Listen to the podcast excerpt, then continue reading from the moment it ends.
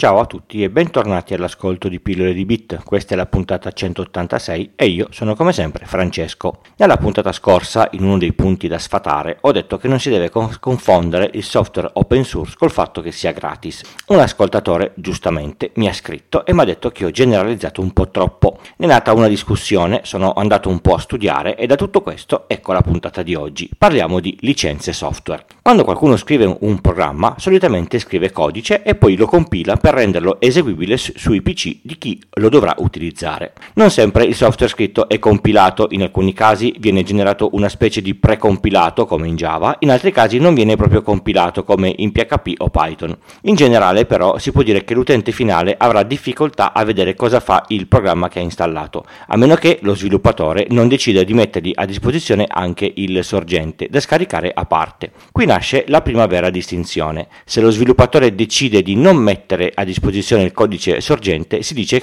che il software è a sorgente chiuso. Se invece ci, ci si può mettere il naso dentro, il sorgente è aperto oppure open source. Programmi famosi a sorgente chiuso possono essere Windows o Microsoft Office, a sorgente aperto Linux o LibreOffice. Ogni sviluppatore può decidere in totale libertà come distribuire il software che sviluppa e non gli si deve fare una colpa se decide di non rendere il codice aperto, è una sua libertà. Qual è la grande differenza tra queste due uh, modalità? Nei programmi a sorgente chiuso non so cosa fa di, di, preciso il programma mentre lo uso. Non so se e quanti dati manda ai server del produttore, non so se memorizza i dati che io scrivo al suo interno per utilizzi diversi da quelli per il quale io ho comprato il programma e molte altre cose. Tutte queste cose invece sono visibili se il programma viene rilasciato come sorgente aperto.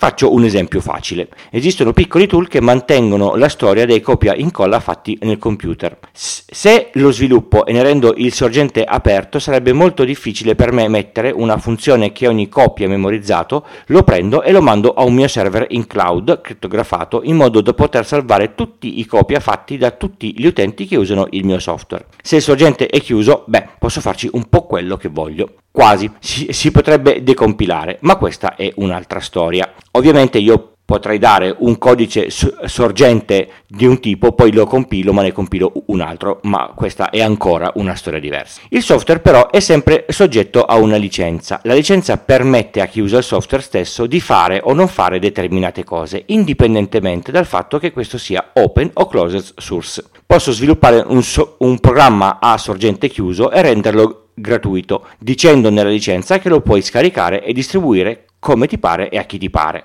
È gratuito, lo usi, lo dai in giro, ma non lo modifichi e non sai di preciso che cosa succede al suo interno. Posso sviluppare un software, renderlo open source, ma nella licenza te lo vendo, lo usi, ma devi attivarlo con un sistema a pagamento che ti fornisco io, non lo puoi dare a nessuno e lo usi soltanto tu, però puoi guardarci dentro e vedere quello che fa. La licenza ti impedisce di passarlo ad altri. Poi ci sono le licenze del software libero. Queste ti permettono di prendere il software, guardare all'interno del codice, usarlo sia per scopi personali che professionali. Se ne sei capace puoi anche modificarlo e adattarlo alle tue necessità e lo puoi anche redistribuire con le tue modifiche a patto di mantenere lo stesso tipo di, di licenza con il quale lo hai scaricato.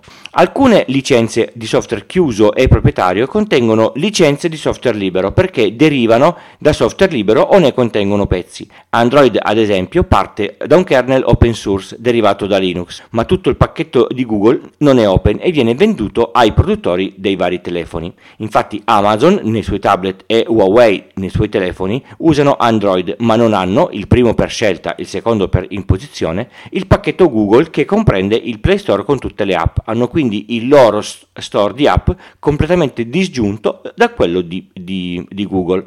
Nel mondo ci sono decine e decine di licenze diverse, sono solitamente pagine e pagine di legalese che nessuno legge e tutti accettano incondizionatamente per poter usare il software il prima possibile. L'unica cosa che accomuna tutte è che ogni software non è responsabile di danni arrecati durante il suo utilizzo o perdita di dati. Se fate caso caso questa cosa è scritta in maiuscolo su tutte le licenze che si accettano. Per il resto differiscono tutte per quel che si può fare o non si può fare. A volte sono minuzie che nessuno conosce, secondo me neanche chi, chi le scrive certe volte, soprattutto se parliamo di Microsoft. Le licenze software a volte sono delle vere e, po- e proprie gabbie dentro le quali gli utenti si, si trovano e spesso non capiscono perché non possono fare delle cose che sono assolutamente banali ma non permesse. Vi faccio alcuni esempi sulle licenze Microsoft che potrebbero essere anche inesatte perché il sistema di di licenze Microsoft è stato elaborato da un pazzo, non c'è altra spiegazione. Quando si compra un PC al supermercato c'è una licenza di Windows già di serie con il PC, obbligatoria, di tipo OEM. Questa nasce e, e muore con il PC, ma se cambiate un pezzo fondamentale del PC come la scheda madre, la licenza muore prima e dovete ricomprare Windows, soprattutto se chi vi cambia il pezzo non trasferisce il seriale della scheda dalla vecchia alla nuova. Se il PC non è più su- supportato, ciao ciao. La licenza OM non può essere clonata tra PC. Siete un, un'azienda, comprate 10 PC, ne preparate uno, poi fate il clone di questo sugli altri 9 per risparmiare tempo. Tutto funziona, avete anche pagato le licenze di tutti e 10 i, i, i computer. Se viene un controllo e scoprono che avete fatto questa cosa, vi fanno comprare le 9 licenze dei 9 PC clonati. Questa cosa vale anche sui, sui, sui server, l'ho vissuta personalmente. Se, invece comprate una licenza da sola, quella che costa più di 100 euro, non potete più darla a nessuno, né a pagamento né gratuitamente. È vostra e muore quando morite voi. Le licenze a 10 euro che si trovano su Amazon per Windows Office funzionano, ma non sono accettate da Microsoft. Se le prendete per un'azienda, in caso di controllo, potreste incorrere in una sanzione. Si chiedete al rivenditore, voglio una licenza Windows 10 perché voglio mettere un desktop virtuale sul, sull'infrastruttura composta da più host fisici sui quali il, il, desktop, il, desktop, si potrà muovere, mandate in tilt il, rivend, il rivenditore e anche chi cerca di dargli le,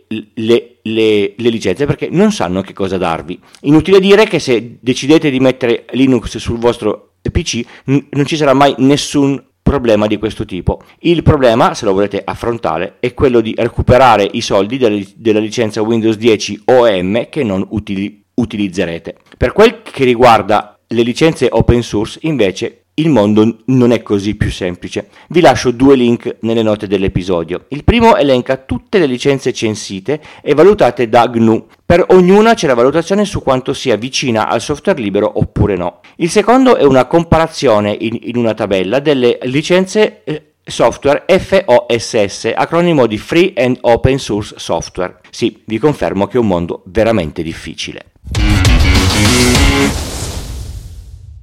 Pillole di Bit lo potete ascoltare una volta a settimana, esce normalmente il lunedì mattina alle 4, ma poi potete continuare a partecipare tutti i giorni sui vari canali, come ha fatto eh, l'ascoltatore che mi ha proposto lì l'idea per la puntata di oggi. Twitter, il forum, Telegram, la mail. Tutti i link li trovate sul sito pillole di bit col punto prima dell'it. Ah, potete dire ad Amazon Echo di eh, riprodurre pillole di bit. Ho provato e funziona. Il podcast non ha pubblicità di alcun tipo, è sostenuto solo dalle donazioni degli ascoltatori. Se lo ritenete meritevole di una donazione, sul sito ci sono i, i pulsanti PayPal con il quale ci si può abbonare anche mensilmente o Satispay. Per chi dona 5 euro o più arrivano gli adesivi. Ricordate che mi dovete mandare l'indirizzo. Se pillole di, di bit vi, vi, vi piace, ditelo ad amici, colleghi e parenti. Diffondete l'ascolto dei podcast è sempre una buona cosa. Con pillole di bit faccio altri due podcast, pillole di videogiochi e pillole di geek, quest'ultimo con Giuliano. Fossi in voi proverei ad ascoltarli,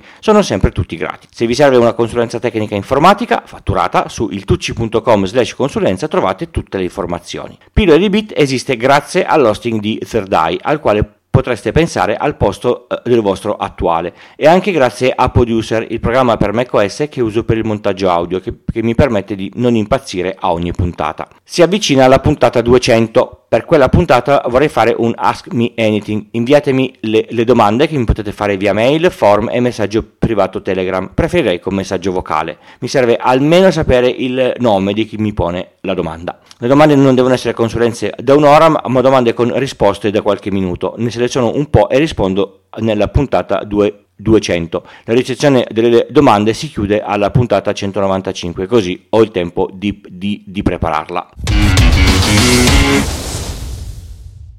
Ho scoperto ultimamente che si possono usare i colori facendo script CMD in Windows 10 senza usare PowerShell. Vi lascio il link a uno script con un po' di esempi dal quale attingere per colorare i vostri script. Ha caratteri strani, quindi è necessario andare di copia in colla. Il link, come al solito, sapete dove sta. Buono scripting. Bene, è proprio tutto, non mi resta che salutarvi e darvi appuntamento alla prossima puntata, come di consueto il lunedì mattina. Ciao!